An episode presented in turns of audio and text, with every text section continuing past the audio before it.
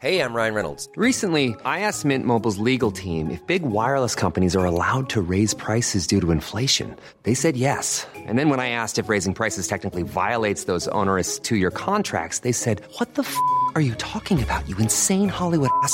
F- So to recap, we're cutting the price of Mint Unlimited from $30 a month to just $15 a month. Give it a try at mintmobile.com slash switch. $45 upfront for three months plus taxes and fees. Promo rate for new customers for limited time. Unlimited more than 40 gigabytes per month. Slows. Full terms at mintmobile.com.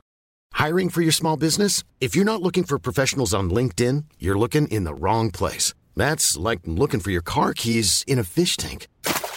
LinkedIn helps you hire professionals you can't find anywhere else, even those who aren't actively searching for a new job but might be open to the perfect role. In a given month, over 70% of LinkedIn users don't even visit other leading job sites. So start looking in the right place. With LinkedIn, you can hire professionals like a professional. Post your free job on linkedin.com slash people today. Planning for your next trip? Elevate your travel style with Quince. Quince has all the jet setting essentials you'll want for your next getaway, like European linen, premium luggage options, buttery soft Italian leather bags, and so much more. And is all priced at 50 to 80% less than similar brands. Plus, Quince only works with factories that use safe and ethical manufacturing practices. Pack your bags with high-quality essentials you'll be wearing for vacations to come with Quince. Go to quince.com slash pack for free shipping and 365-day returns. Do you like the show and you want to help support us? Do you want us to stay ad-free? Do you want extra episodes every month? Well, of course you do. Then head over to patreon.com slash nerdcaveretro and become a Patreon supporter of this very show.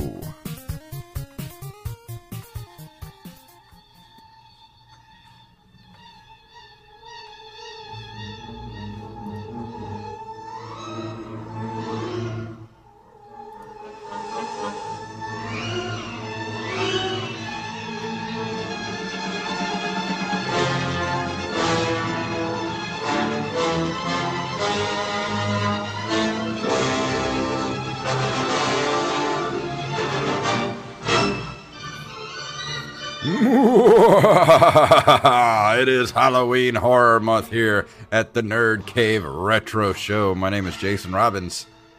And my name is Derek Diamond. Ah, it's my favorite time of year. It is officially my favorite time of the year. It is Tuesday night. It is October 1st. I love it. I love every second of this month. Uh, the timing couldn't have been any better. It, Absolutely. it really couldn't. The only regret is that it still feels like July outside. Yeah, that sucks. It's probably going to be that way for another month and a half at least, but you know, at least Halloween is here to get our minds off of it. That's true. I- I've been ready for this time of year for a while. It's one of my favorites because normally it's not too hot, not too cold. You know, I, I just love the fall time of year. It's, there's I have much more free time. The weather's better. It's Not just a better time of year. the weather's not better. It's still blazing hot. Well, it should be better, but this year it's not. Yeah, global warming doesn't exist at all. I was about to say climate change isn't real. Octo- it's only October and it's still like, you know, 104 degrees outside. Uh, you know. Yeah, it's so Sunday I was out uh, downtown and I made the mistake of wearing jeans because I went to a show at our local theater and even walking from the parking lot to the front door, like my legs were just pouring sweat. Yeah. It was disgusting, Mhm. That's why I love living here. right? So what um anything cool happened this week for you? Um, nothing too out of the ordinary. I've been doing a couple of freelance jobs in addition to, you know, normal work. So extra money's been nice. That and starting to plan my next film project and just trucking along with doing this show and and doing the Derek Diamond experience. It's Mhm. really it's it's been pretty much uh an uneventful week for the most part.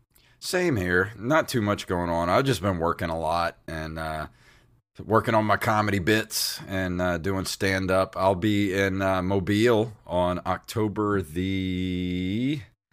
Let me look it up real quick. I can't remember which day it was. It was Monday, October 21st, I will be at the OK Bicycle Shop Comedy Night in Mobile, Alabama, starting at seven o'clock, I believe. So if you're in the Mobile area, come out and watch watch me do some stand up, and that'll be fun.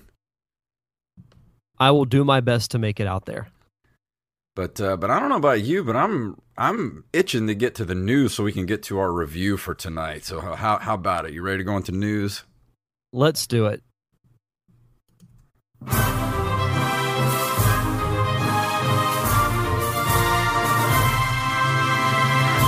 First story is from Engadget.com. Atari, Atari's VCS will offer thousands of retro games through a subscription.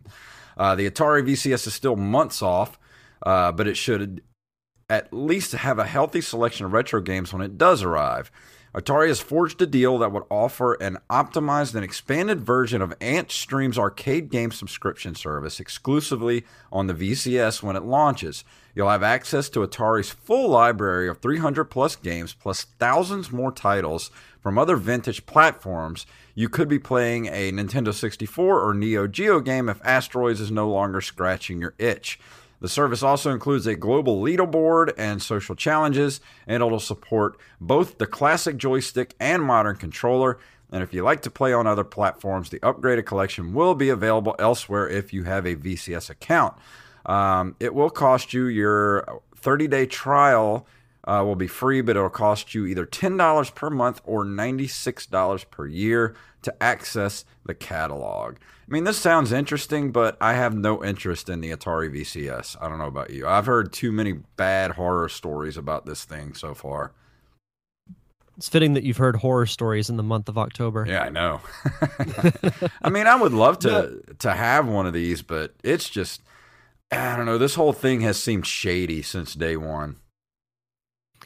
I think the idea of having an Atari like Atari Mini is much better than actually having it. Yeah. Because the, the arcade, the Atari was before my time.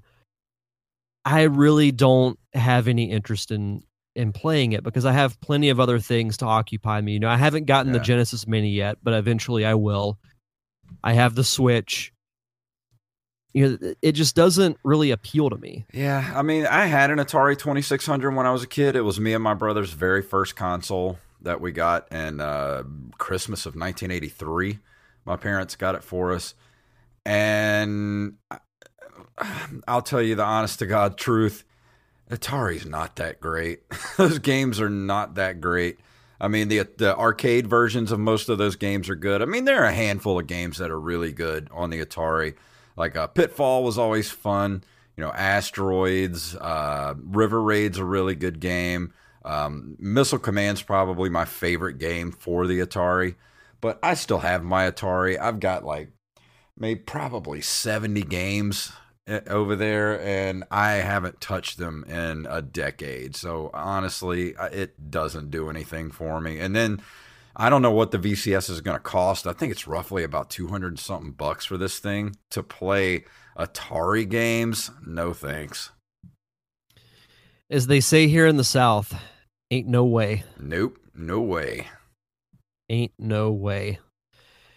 Our next story comes to us from happygamer.com. Retro gaming preservationists discover a rare Nintendo 64 prototype controller revealing an iconic gaming accessory. This is actually a pretty cool story. hmm Retro gaming preservationist Shane Battye found an early controller prototype for the Nintendo console. A first rendition of the N64, the gaming accessory had a weird shape and might have introduced the analog joysticks to the gaming market. He posted a long thread about his discovery on Twitter, chronicling his observations. It had some variants from the retail version, one being the joystick with paddings and appears thicker than the marketed model. Also, the colors of the C, A, and B buttons are not the same as the release versions. So it has a link to his uh, Twitter post on the article. It's basically, it reminds me of a black and white version of the N64 controller. And then the A and B buttons are a shade of gray. Same thing with the C buttons. The the joystick is the most interesting part because it Yeah. looks bigger, it looks thicker, but the design itself is essentially the same. Yeah. I actually as- think I would probably prefer that fatter um, the you know joystick part, like the thumbstick. It actually looks a little more. It's more beefy Durable? and looks a little more durable. Well, because that was a problem back in the day Mhm. with the N64 joysticks, is that they were so small and so frail Yeah. that you could wear those things out really quickly, and then you just have to go get a new controller. Well, it looks so like I think it's that made I would of. prefer, but oh, go ahead. I was gonna say it looks like it's made out of more kind of soft rubber, like you would see on like uh, the modern controllers, you know, thumbsticks. Uh, like it would have a little Mhm. more grip because that was always kind of one of my problems with the Nintendo 64 stick was it kind of had hard plastic, so you you would kind of slip on it. This actually has a divot for your thumb, and it uh, you know like, like I said, it looks like a little bit more soft rubber or plastic that it's made out of. Like you would have a little bit better grip on it with your thumb. Yeah, and I would agree with that. Essentially, I think the drawback to it is that it's still virtually the same design, and I know we've both been fairly critical of the Nintendo 64 controller. Yeah. So I hate that because that part I- hadn't changed. I love that console, but man, that controller is just it doesn't hold it doesn't hold up well over the years.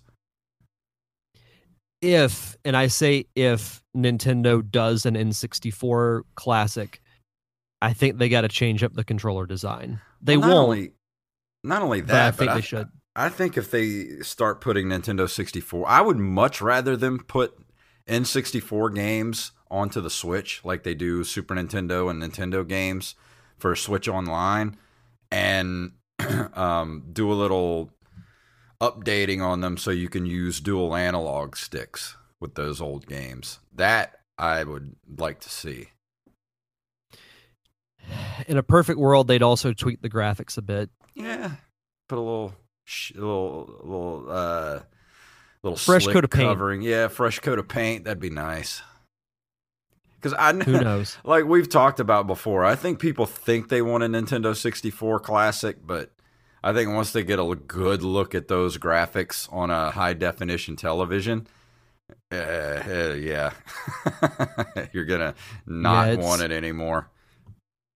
Yeah, because even going back and playing, I'll even throw Ocarina of Time in there. The graphics are not great; they don't hold up very well. The worst, though, is from my experience was GoldenEye. Yeah. Love that game, but yikes. It's kind of like dating an ex. It's all good, you know, in hindsight, but you know, you should never go back. Don't ever go back. It's, it's Well, and you quickly realize, hey, there's, there's a reason why we weren't together. yeah. uh, for our last story tonight, this is on um, readretro.com. Sega Arcade Classics House of the Dead 1 and 2 coming to Nintendo Switch. It seems the Nintendo Switch is picking up a couple more Sega Arcade Classic titles. House of the Dead 1 and 2 are getting the remake treatment by Forever Entertainment, a Polish game developer. You may be familiar with this company already as they are working on remaking Panzer Dragoon and Panzer Dragoon Zwei. Uh, these undead are not all slow shambling messes. Um, let's see. These undead. Uh, let's see. There's a slight sidestep of the classic horror trope, which is often portrayed as slow and plotting. Sure, these are the types of enemies here, just as they're not all that common. House of Dead 1 and 2 features a decent bit of variety between the zombies. With your firepower, you can further customize them by removing limbs, parts of their heads, etc. I'm sure everybody's played House of the Dead at least once. Um, but I'm just um, wondering how uh, exactly are they going to do it because these games were light gun games. So ex- uh, is it like they were on rails light gun games? So exactly how are they going to do that for the controllers? Yeah, it's going to be interesting. But I mean, I, I like that they're using these old properties and bringing them back to relevance. Yeah, me too. Especially, I, does it does it have a release date? Uh, I was that's what I was looking for, and I don't see it here. I don't think there is a release date yet. I mean, now would be the perfect time to do it because it's October. Let's see. Let me click this link here and see, just to see if they have a release date here. Uh, this is taking me to NintendoLife.com, which we get a lot of news from. Let's see. Um, uh, it says uh, games are due for release next year, so no exact Oh, date okay. yet, but it'll be next year.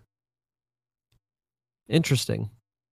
Yeah, it doesn't say like anything about the uh, light gun either, so I'm not sure. I mean, it'd be interesting. I'd love to to play these games again. They were always fun to play in the um in the arcade. I think, if I'm not mistaken, weren't these on the Dreamcast too?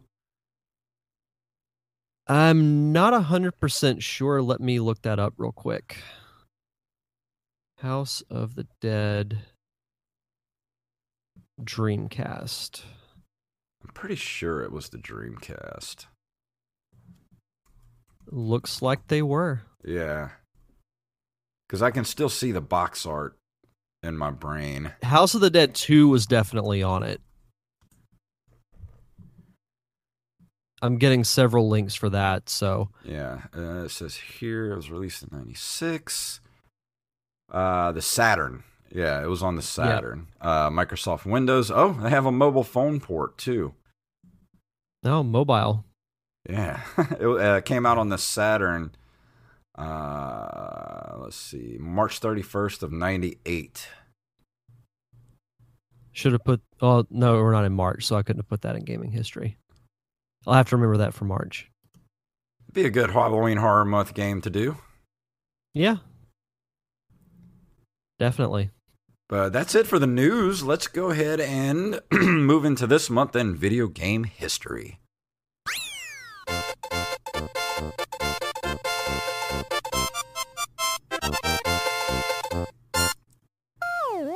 In October of 1983, Gakken launches the Compact Vision TV Boy in Japan. It's the last second generation console released. It was expensive and obsolete at launch, being discontinued shortly after.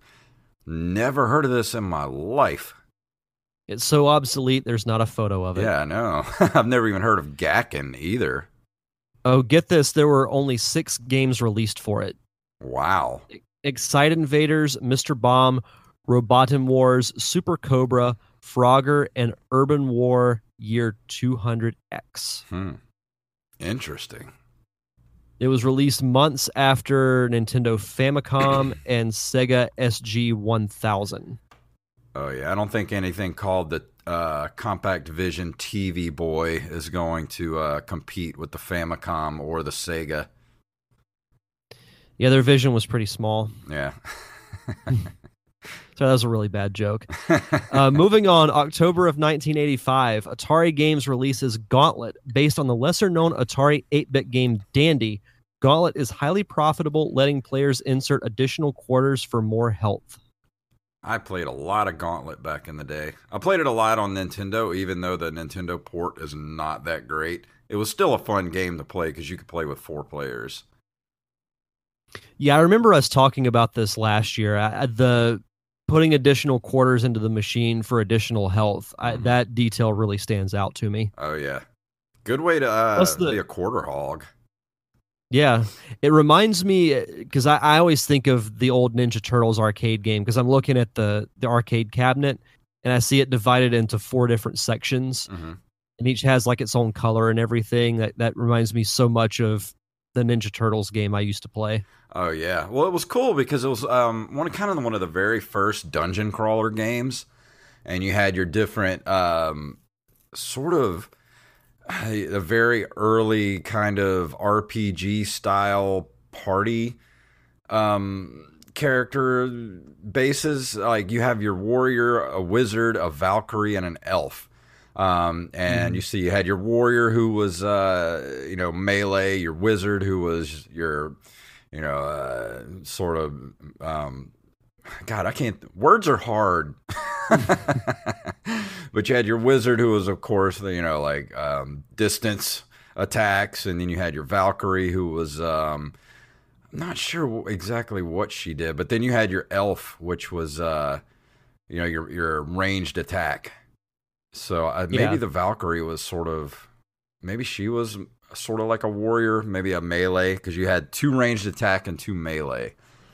So it was a fun game to play. I always played the elf when I played, It sounds like a lot of fun.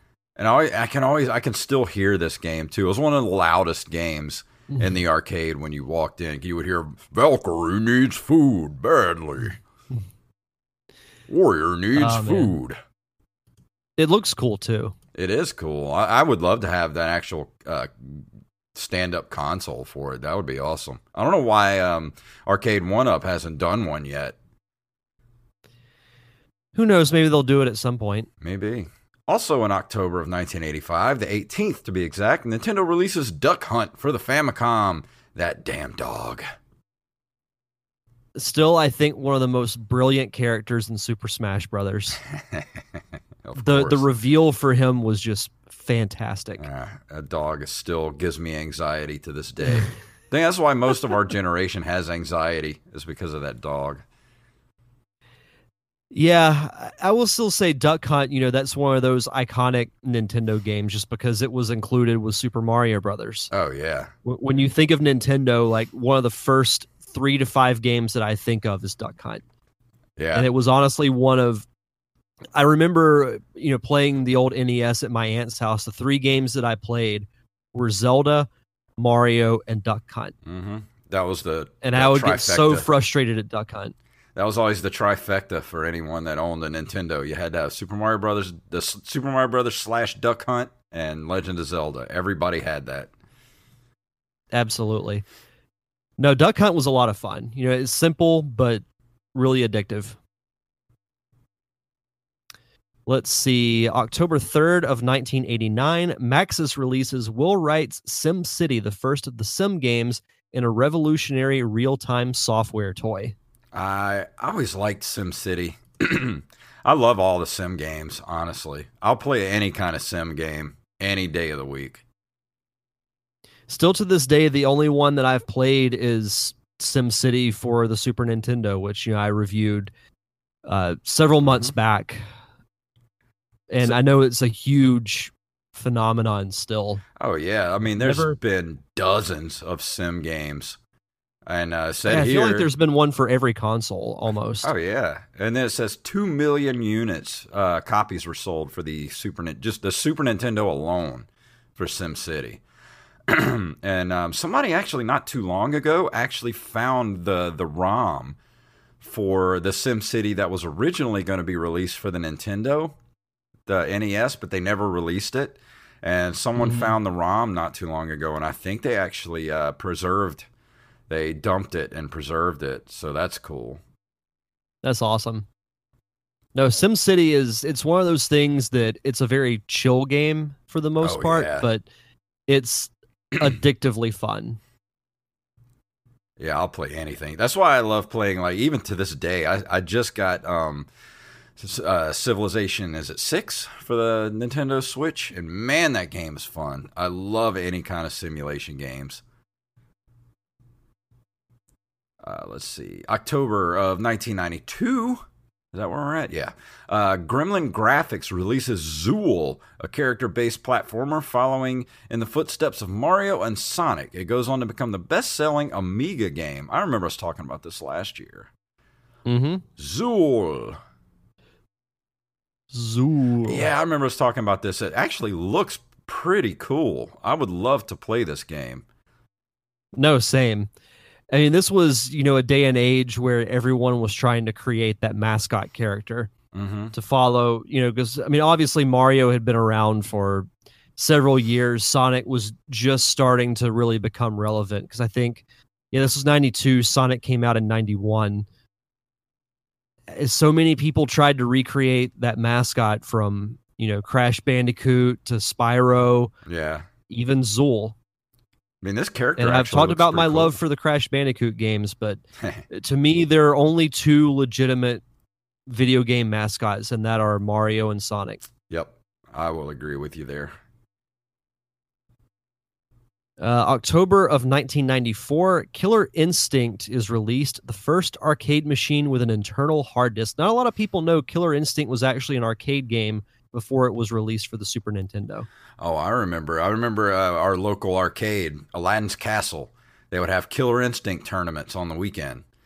And uh, me and my buddy, who worked at the mall, I would go with him on Saturdays to go try out in the Killer Instinct tournaments and immediately get our asses kicked, like, uh, and, and eliminated first because we weren't, you know, six year old Asian kids who could whip everybody's ass at Killer Instinct. Uh, that reminds me of years ago. Me and a few friends went to Atlanta for a Pokemon tournament, and we all of us there were I think four of us. We were all eliminated in the first round, Yeah. and then we just enjoyed the rest of our trip. Is there any game you could play that you think you would at least last past the first round? I can't think of any game I would be that good at that I would be able to like last at least a couple of rounds in a tournament. Um, possibly Mario Kart. It would depend on the version though. Yeah. And then if I got to pick whoever I wanted in Smash Brothers, I could be very opportunistic. Like I could use Sonic and just stay away from everyone and just kind of pick my shots when Yeah. I need to. But in all likelihood, probably not. But if I were to pick two games, it would be those two. I would say I could probably hold my own in Dr. Mario for a bit, maybe in a tournament setting. Um, anything else? I'm not sure. I'm not that great at games. Like I love video games, but I'm not good at them. Uh, that's a trade secret that we shouldn't have released. yeah, I've never been good at games. I mean, even when I was a kid, like I had, you know, two dozen NES games, and I probably only beat like four of them as a kid. Like I didn't start actually finishing these games and beating them until I was an adult.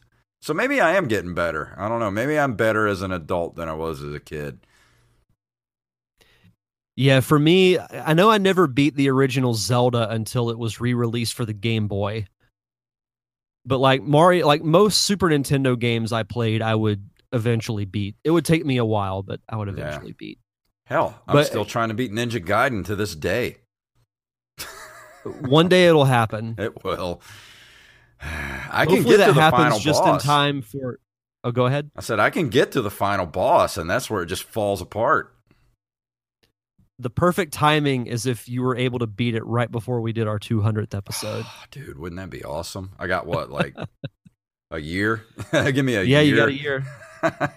Yeah, We'll this see. is 150. I'll work on it over the holidays.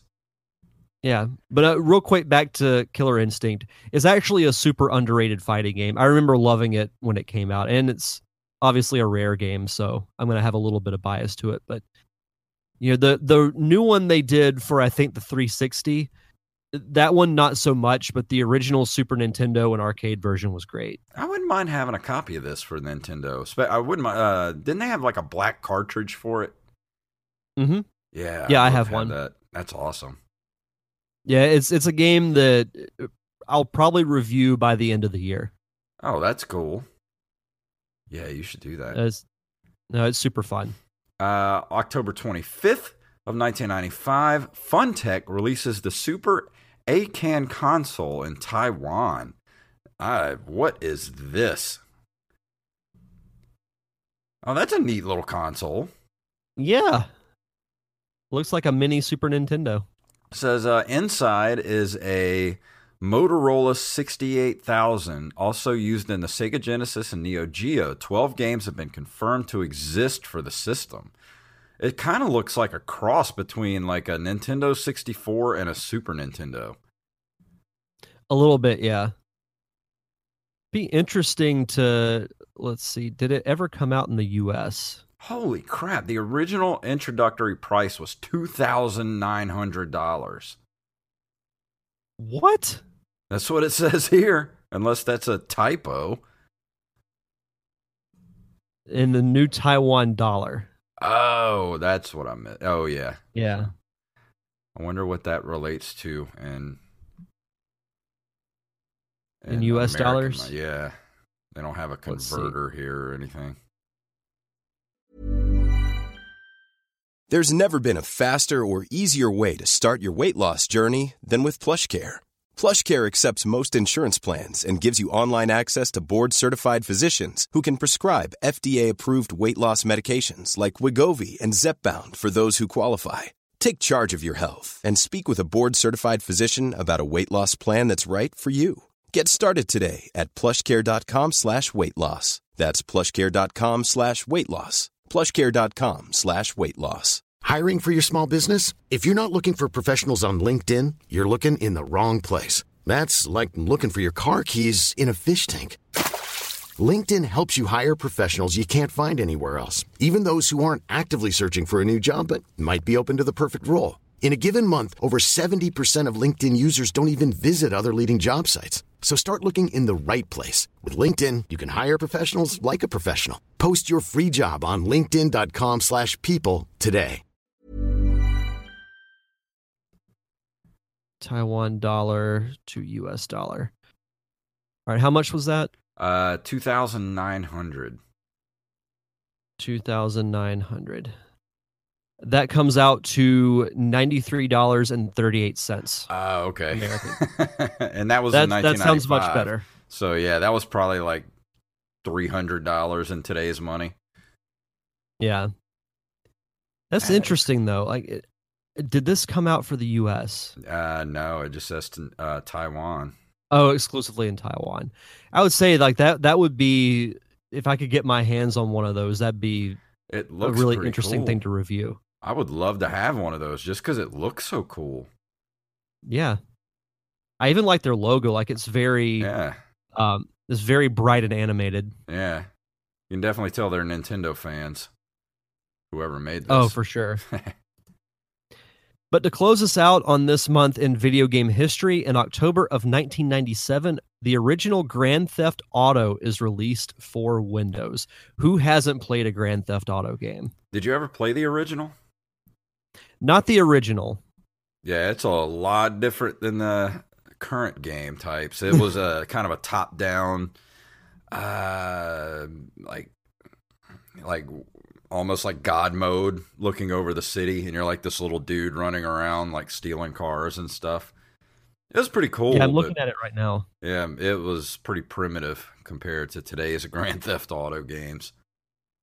I still remember when Vice City came out, like that was the game to have around that time because it took Oh, place in the 80s. So the soundtrack was absolutely amazing. I never played Vice City, but I was really into uh, San Andreas. That was that was a cool game.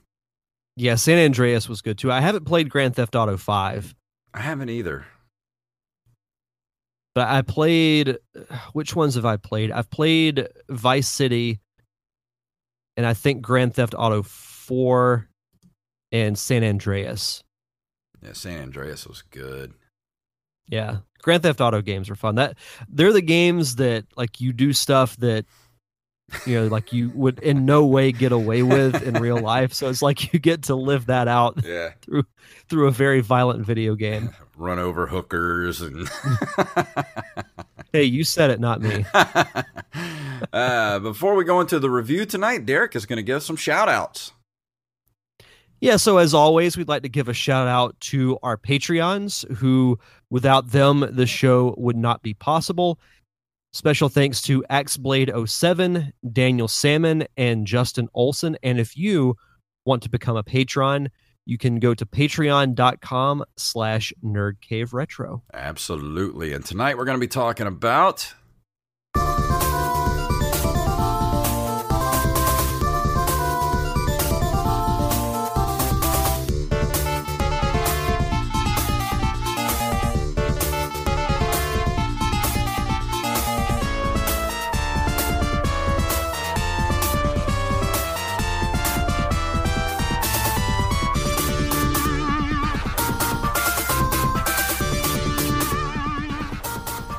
Castlevania Bloodlines, platform game developed and published by Konami for the Sega Genesis, released worldwide in March 1994. It was the only Castlevania video game to be released on the Genesis. Game storyline concerns a legendary vampire named Elizabeth Bartley, who was Dracula's niece suddenly appearing in the 20th century, the early 20th century, plotting a sacrificial war in order to bring her uncle back to life. She orchestra- orchestrates the beginning of World War I.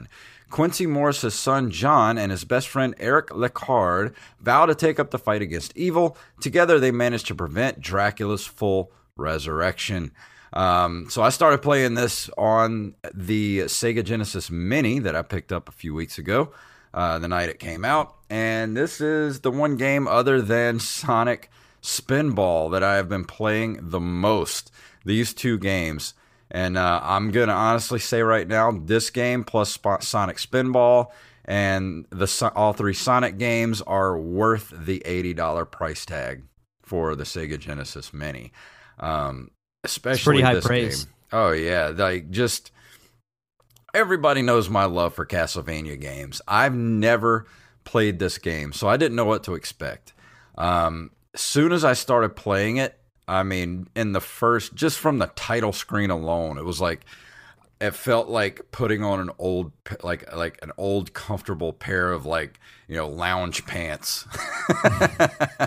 It's like ah i know this world. It feels so comfortable and right.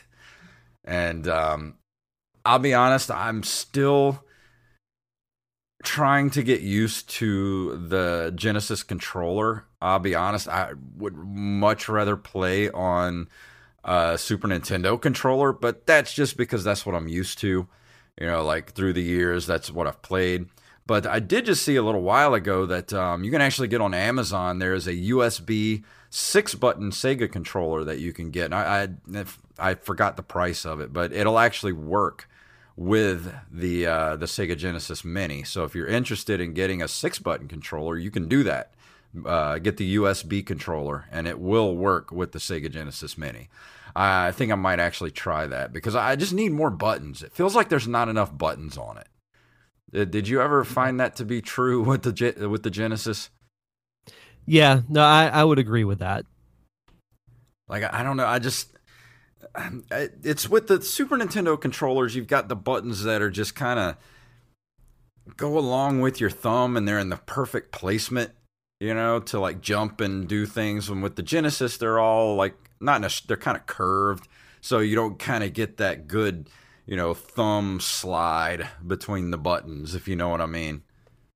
Well, the Genesis always had an awkward controller, in my opinion. Like you had the, I start with the Super Nintendo controller because it's comparing to the same eras, but the SNES controller just felt almost natural yeah. in your hand. Like it, you didn't really have to find the buttons. Yeah. With the Genesis, I always felt like I had to look down to say, oh, this is the button I need to press. But with Super Nintendo, it's like I know where everything is. I mean, the, the, the shape of the controller itself actually is very comfortable. It's just, I don't like the button placement. And maybe that's just me. I mean, it's probably people that were used to playing the Genesis, I, you know, we've talked about it on the show before.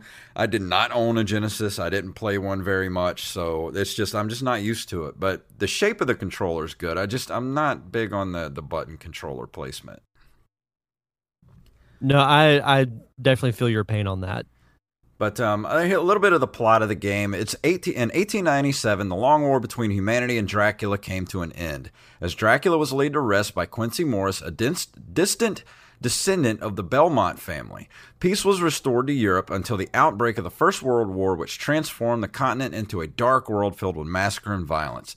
At the beginning of the war in June 1914 at Sarajevo, the Crown Prince of Austria was assassinated. It was said that a strange, beautiful woman was involved within the shadows.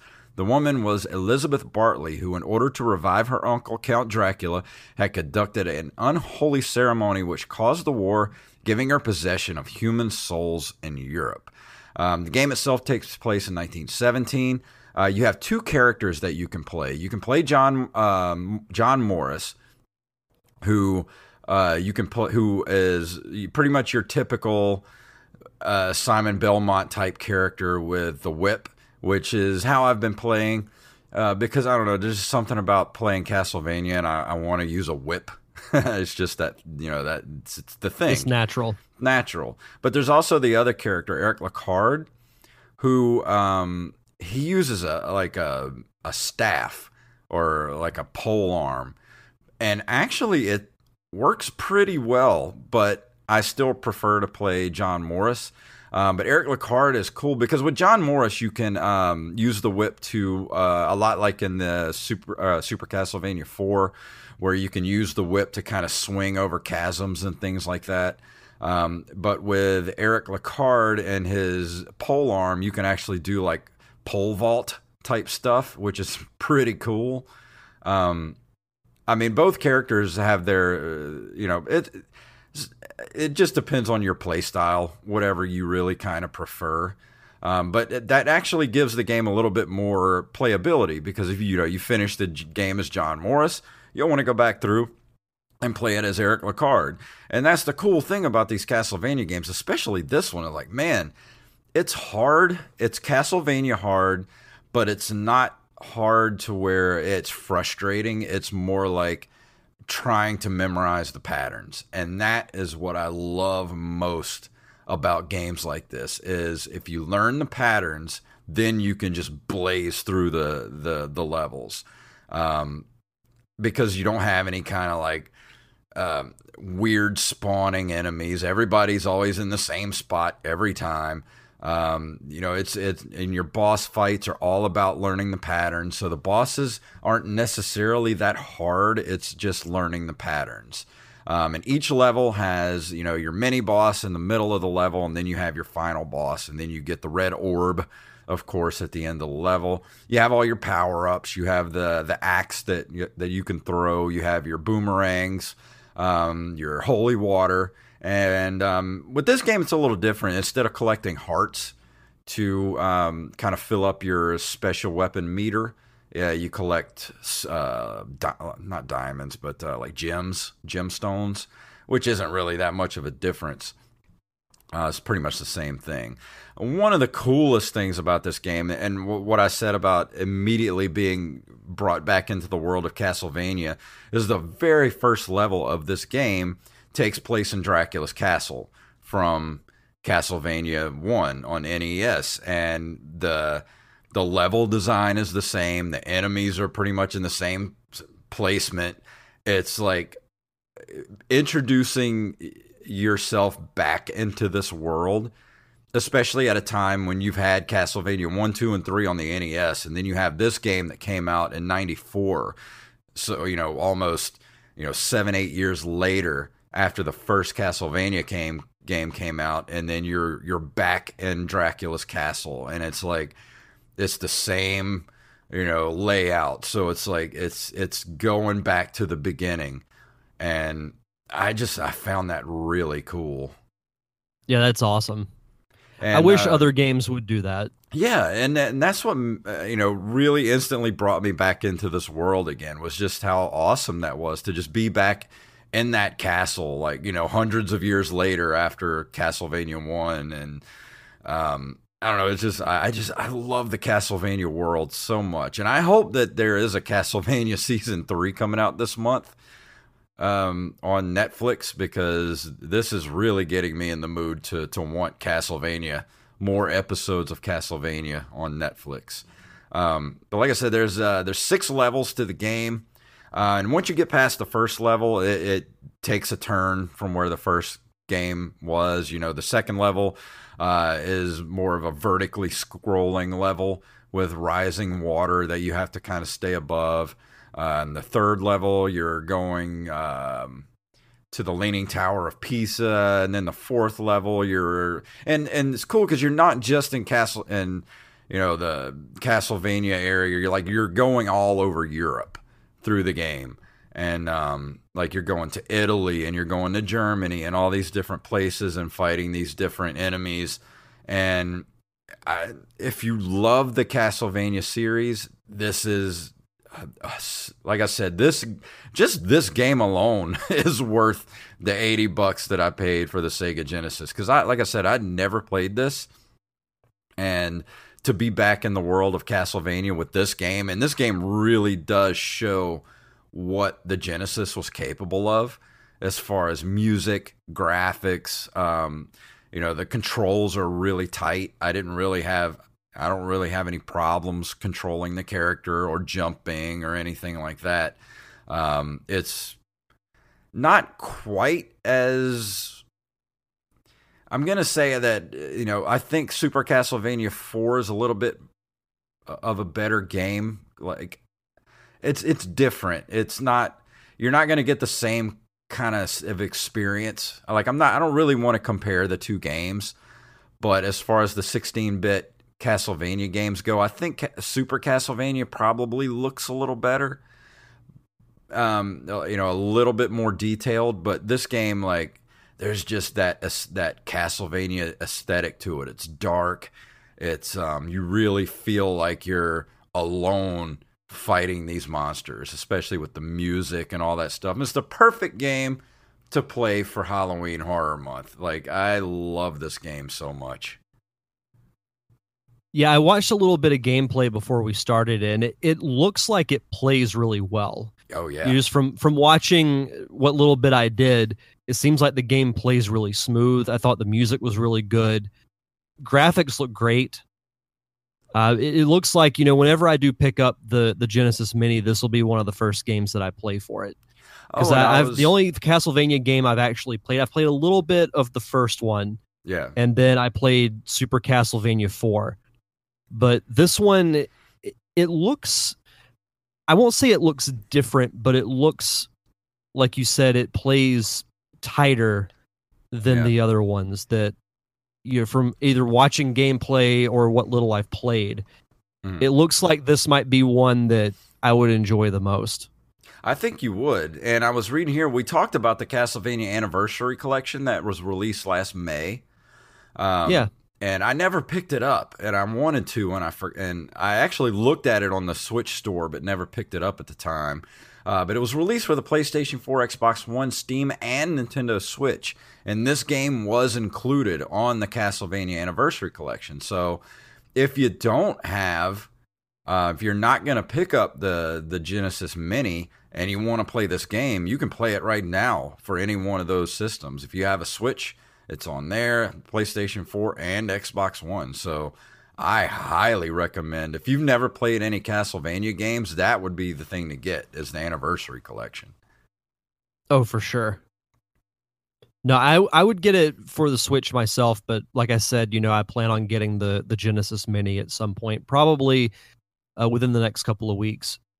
Awesome. But I'm really excited to play this though. I mean, it, it from what you've said and then from what gameplay I watched today, it, it looks like a must get. Oh yeah, it's it's one of the shining gems on the the Genesis Mini. Like this game is I had no idea how good this game was or how good it was going to be. I mean, from the moment I fired it up, I knew I was like, "Oh, oh yeah, this is uh this is worth the purchase right here." Um, talking about the music, the music of Bloodlines was composed by Michiru Yamane or Yamane. Is that how you pronounce that? Um, who later garnered acclaim for her score on Castlevania Symphony of, the, Symphony of the Night and subsequent handheld Castlevania adventures. Though she once admitted to have worked under extreme pressure and deadlines, this soundtrack met the standards of the previous entries and is highly regarded on its own for its gloomy atmosphere. Um, the music for the second level, titled The Sinking Old Sanctuary, was reused in later Castlevania games Circle of the Moon and for the Game Boy Advance and Legacy of Darkness for the Nintendo 64. Interesting. Yeah, uh, and like I said, it was hard for me to kind of pick out which music I wanted to play because a lot of the music in this game has gotten stuck in my head for the last. Well, you know, even the opening theme was really good. Yeah, and that and that harkens back to the original Castlevania theme. Like that was the original Castlevania theme, just you know pumped up for for the the Genesis version. So that was the one I went with. But every single track for this game is great. Like it's I would if I had a CD of this, I would listen to it all the time.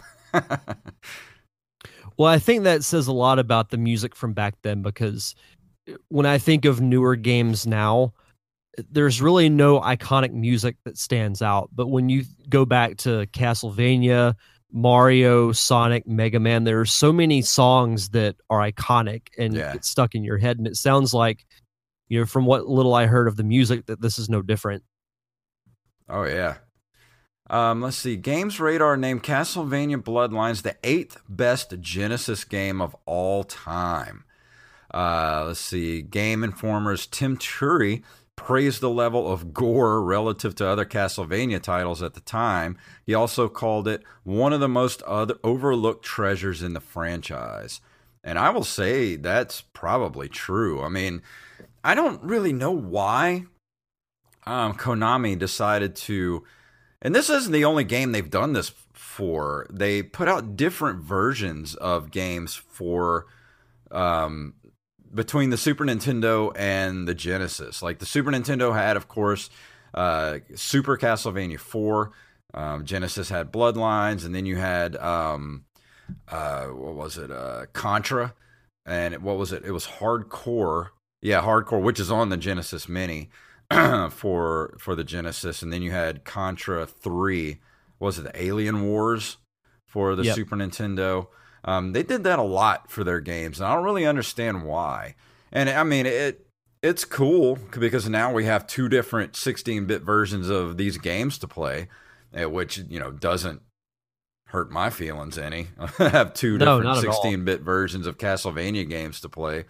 But man, I'm I cannot praise this game enough for how much fun I've been having playing it. And um, I'm gonna. It's one of those games I'm just gonna I have no nostalgia for it, but I have nostalgia for it, if that makes any sense whatsoever. You have nostalgia for the franchise, not Yeah. the, the specific title. And never having played it, it's like it's so fresh and new and just interesting. And I'm having such a good time playing it. If I have to give it a, a, a, a number grade, dude, it's getting a solid 10 out of 10. Really? That's wow. the only solid 10 I've ever given.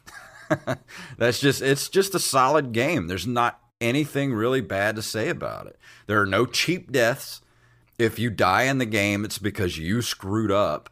You know, you, you like you- you're if you don't know the patterns, like once you learn the patterns, you you get through the game pretty easy. And if you make a mistake, that's when you die. Is when you make stupid mistakes. So there's not much like not anything bad I can really say about it. Praise doesn't get much higher than that, ladies and gentlemen. No, it doesn't. Uh, Like I said, this is worth the getting the Genesis Mini. And if you if you not gonna get if you're not gonna get the Mini and you you have a Switch or or a PlayStation Four, go pick up the the um, Castlevania. Um, what is it called again? The Castlevania Anniversary collection. Yeah, anniversary collection, and you'll get. I think it's one. Uh, let me see. What was on that collection? I know it's. You definitely get the first one. I think you get two, three. This game, I know there's like four or five different Castlevania games you can get for it. But um, Let's see. I'm actually pulling it up now. okay, You get Castlevania 1, 2, 3, Super Castlevania 4, Castlevania The Adventure, Castlevania 2, Belmont's Revenge, Bloodlines, Kid Dracula, never released in English, Huh. and then History of Castlevania, Book of the Crescent Moon. that's fantastic. How much is? Does it That's say how much collection. it is? Uh, Like 20, 30 bucks or something. 20 bucks. Ah, that's not bad at all. That's a steal. Yeah, that is. Holy crap. If you're not jumping on that right now, there's something wrong with you. Yeah. Heck, it's almost worth it even with the Genesis Mini yeah. eh, well, because it's got dude, all those other games with it. And honestly, other than I'm not a fan of the Genesis version of Tetris. Other than that, I've yet to play a bad game on it. I've played most of the games on it so far, especially all the Sonic games. Um, there's a couple of uh, RPGs I haven't um, tried out yet on that are on there. Um, but I'm still going through each game. It's hard to when I want to play this game so much and Sonic Spinball because those two games have been have taken up most of my time the last few weeks. Oh, Spinball's great. Oh, it's so good. Once you learn how to control Sonic and get all the little power ups and everything, dude, it is so fun. I think I- Yeah, it's- actually I think I might do a review of that next month. We should do a No, dual review of it. Since you're the big Sonic Yeah. guy, we should do a dual review of it after you get your Yeah. your Genesis Mini. No, I'd love to. But yeah, that's my review for Castlevania Bloodlines. Perfect game. Absolutely perfect game to play for the month of October. Uh, pretty much any time of the year is good for Castlevania. I give it a solid 10. It is damn near a perfect video game, especially if you're into side scrollers. Uh, you, you can't get much you know better than Castlevania Bloodlines. It's so good. I'm not going to lie, I wasn't expecting a perfect 10. I thought you would give it probably a solid 9 I can't remember how many tens we've given out on this show. I don't think we've ever, well, maybe one or two. I don't even think I gave Ocarina of Time a ten. Yeah, I don't even know if I gave Star Tropics a 10.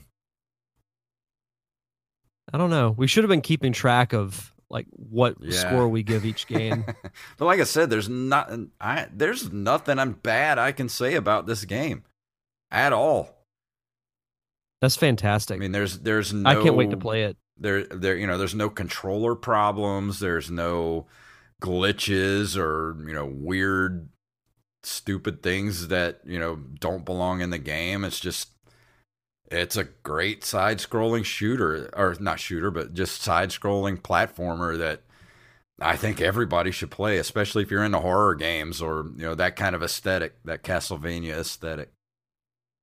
Yeah, for sure. I will say as a as a closing, uh, I guess it's on topic but not on topic. Uh, we mentioned Castlevania season three on Netflix. Mhm. Um, there is no like actual premiere date for Really? it. I wonder if they're holding it off until next year. Maybe so. It, it says here did- that season three is confirmed. Yeah, I was gonna say it's been it was confirmed as soon as season two came out. Let's see. Oh darn! Means I'm gonna have to go and rewatch the first two seasons again. says some reports also noted that Castlevania season three would be out in fall of 2019. Hmm. since the animated series is prepping for a Halloween release, and that it confirmed the upcoming season would consist of 10 episodes. Well, I mean, uh, Netflix has been pretty notorious lately for just dropping things without saying anything. So Yeah. Maybe they'll be dropping it at the end of the month. Wouldn't surprise me to just get on Netflix and all of a sudden there's Castlevania. Yeah, I'm looking at other stuff now, and not, there's no actual concrete release date. Hmm. I So who knows? Maybe we'll look at the end of the month and we'll see season three.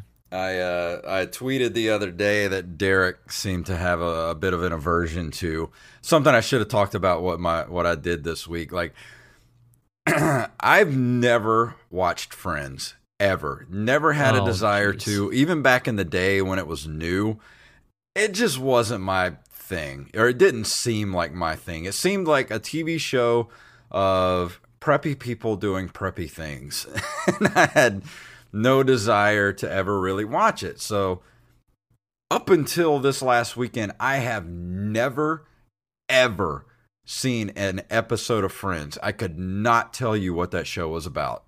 I didn't get the memes. I didn't get any of the, the the jokes people would put on like social media. I just didn't get it, didn't care. But I was home all day on Saturday. I was cleaning my apartment. I was like, you know what? I, I want to have some good background noise. And I, I listened to this podcast called uh, Current Geek, and they do um, these episodes they call auto autopilot, where they'll watch a pilot for a TV show and talk about it and whether or not it was kind of consistent with the rest of the series. Like you know, they did Cheers, and they do like old stuff like the original Battlestar Galactica and things like that. A couple of weeks ago, they did Friends, and I don't know, it just kind of got in my head. that I was like, you know what? I've never seen Friends, so I'm just going to try out the first episode. Next thing you know, I'm like five episodes deep and I'm laughing at stupid jokes. And I'm like, oh my God. it got me. You've been converted. I've been converted. They got me. I think I have a new show to watch now. Now, I will say in your defense, I've like you, I've never seen a single episode of it. I was doing it strictly to troll. Oh, I know. but that's the thing. Like, I, I just, it never, it just never crossed my radar. You know, and like I just got to the point I was like, you know what? I've never seen it. I might as well just give it a try just to see what it's about. And um and I kind of like it. So, you know, I liked How I Met Your Mother and it's kind of got a How I Met Your Mother vibe to it. Plus it kind of it's weird. It kind of brings me back to the 90s.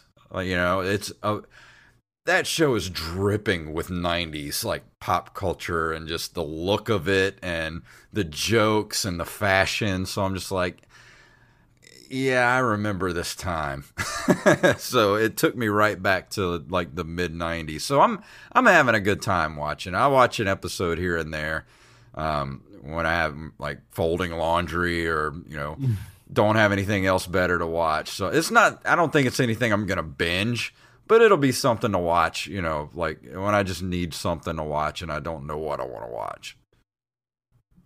It's interesting because a lot of those shows that were popular back then, I missed out on. Like Yeah. I never watched Seinfeld until it came out on DVD for the first time. Really? And I remember watching the first couple of episodes and I thought this is the most boring thing I've ever seen in my entire life. Oh, they did. But after I, well, I was gonna, you mentioned Seinfeld. They did an episode on Seinfeld too, and it's weird. Like I actually went back and watched the pilot episode of Seinfeld uh, about a year or so ago, and it's weird how Yeah. different that pilot is from the like the rest of the the show. No, you're absolutely right. But once I got through because the first season's only I think like 5 or 8 episodes long. Yeah. It may be a little bit more than that, but I know it's definitely not over 10. Yeah, well, I think it was like a mid-season replacement or something like that. Yeah. But after that, like I love that show. It was fantastic. And I know like people swear by Friends. Like people will call that the greatest show that's ever been created. I know.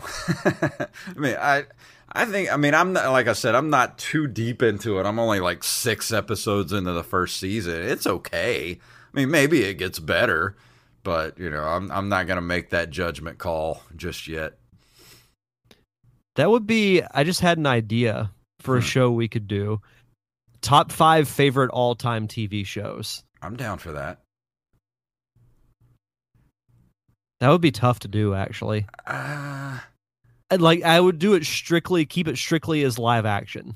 Well, there's a lot of shows that I like that are not necessarily my favorite shows, but they're more guilty pleasures type of watches. Like, I love Married with Children. like, that show Yeah. is so stupid, but there is something about that show that makes me laugh every time I watch it. Like I love that. I love MASH. Like MASH is such a good show. Like those early seasons with uh Trapper John and uh Henry Blake, man, those first couple of seasons were just magic. So many good shows. Yeah, we need to do that I mean- episode. Let's get Wally and and and uh and Joey back on for that one too. yeah no that'd be fantastic because it's i don't know it's it's tough to narrow it down to just five specifics because i like a bunch of shows for different reasons. Yeah. like to me my background noise show is cheers because i've seen every episode several times. Like i've watched that entire series through at least three or four times. So now it's just become background noise for me. I actually just started watching that a few weeks ago too, because of course they did a Cheers episode for that podcast, uh, Current Geek, and um, Yeah. Cheers just didn't capture me as much as Friends kind of did. Like, don't get me wrong, I like it, but it's so, it is so eighties. like, oh yeah a lot of the jokes I just kind of didn't get because they're you know jokes of the time, and and you know it's I don't know it's uh, maybe I need to give it give it a little more time to kind of get into it. But I I can say right now my favorite show of all time is Scrubs. I have watched oh the scrubs is a good one I have watched that show all the way through, um, except for that final season, that very last season where they came back and it was all shitty. I don't count that one. yeah, that one was really bad. I think it's like nine seasons that they did with the regular cast. And man, I have watched that entire series all the way through at least five times. Eagle. Eagle. Sorry, girls. Computer's broken. Yeah. The janitor was easily my favorite character of that entire show. Well, him and Oh, yeah. Cox. I like they were the both Todd. Yeah, the Todd. I don't Oh, know. For me, it's to me it flip flops between Cheers and Whose Line Is It Anyway? Oh, if you if you count Whose Line. Line, Oh yeah, that show good. was so freaking great. Yeah. It's not a traditional like sitcom or drama type show, but man, I have laughed so hard and I have shed tears of laughter from Whose Line Is It Anyway? Yeah. Did you ever watch the original one from uh, the English episodes? Oh, yeah. Back in the '90s. Man, I used to watch that on Comedy Central all the Mm-hmm. time. God, that show was so good. Even the newer ones, like with the Drew Carey uh, was hosting it. Man, those are good. Yeah, that was the incarnation that I was introduced to. Then I went back and watched the the British version. Yeah. It's it's still on the air. Aisha Tyler took Drew Carey's spot. It's still funny, but to me, like she doesn't have that same dynamic with that cast that Drew Yeah. Carey did. Man, that was a good show. Oh man, we could sit and talk for about this for hours. So we should probably go ahead and wrap this Yeah. up. Um, I'll, and- I'll also throw in House and Breaking Bad as really good shows too. Oh yeah, House was so good. You know what? All right, bef- before we go, I've been watching this show called The Good Doctor. Have you watched that yet? Uh, I've heard of it. If you're into medical dramas like House, I think if you liked House, you'll like The Good Doctor. Okay. So give that a try. It's only like I think it's in its third season now. It just started its third season, but I really like that show. Like I like a good, you know, cheesy medical drama. Yeah.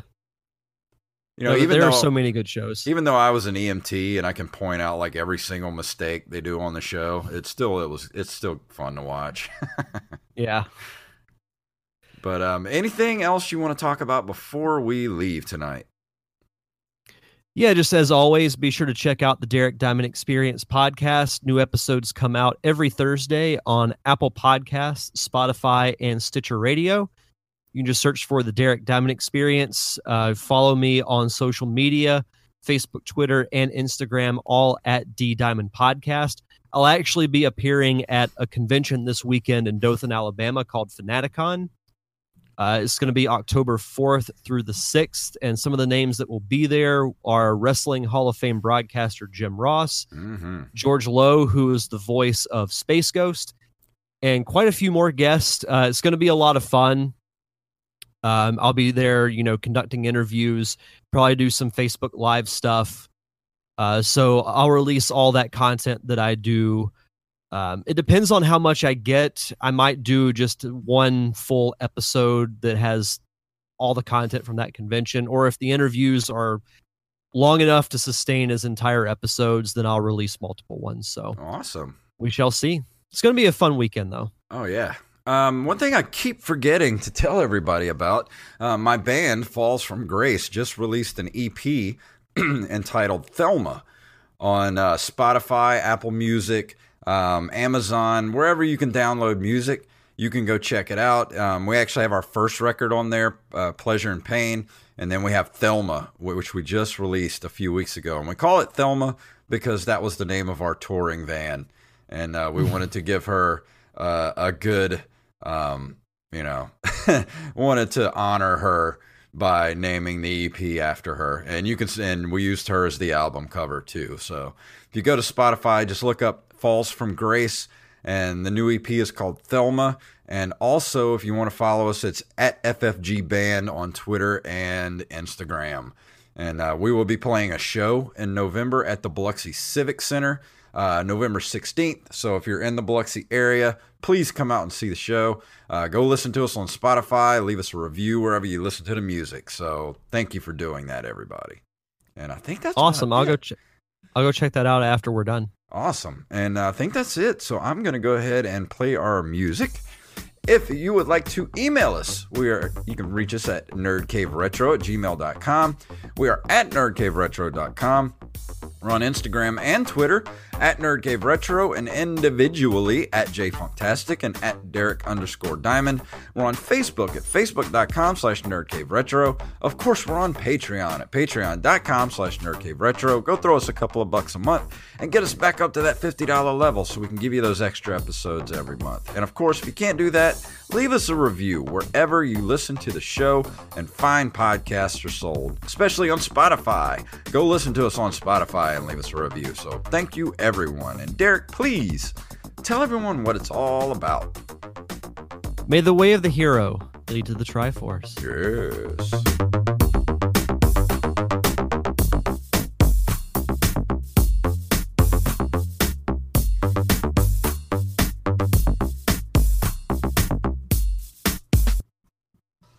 Master Blaster runs Bartertown. Even when we're on a budget, we still deserve nice things. Quince is a place to scoop up stunning high-end goods for 50 to 80% less than similar brands. They have buttery soft cashmere sweaters starting at $50, luxurious Italian leather bags, and so much more. Plus, Quince only works with factories that use safe, ethical, and responsible manufacturing. Get the high-end goods you'll love without the high price tag with Quince. Go to quince.com/style for free shipping and 365-day returns.